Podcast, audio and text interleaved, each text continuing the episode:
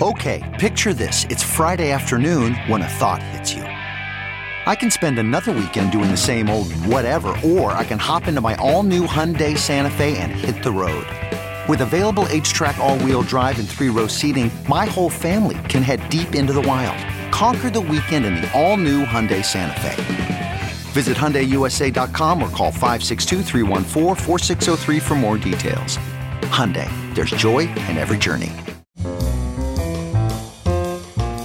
This is Merriam Webster's Word of the Day podcast for Wednesday, August 18th. Brought to you by the new Merriam Webster's Advanced Learners English Dictionary, designed for students and teachers of English as a second language. Learn more at learnersdictionary.com.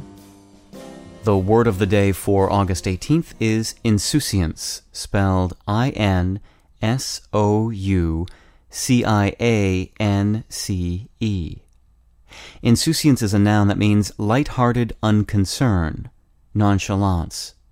Here's the word used in a sentence.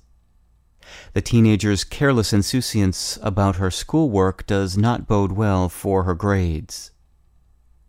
Don't worry, be insouciant. Perhaps your mind will rest easier if we explain that English speakers learned insouciance from the French in the 1700s, and the adjective insouciant has been part of our language since the 1800s. The French word comes from a combination of the negative prefix in and soucier, meaning to trouble or disturb.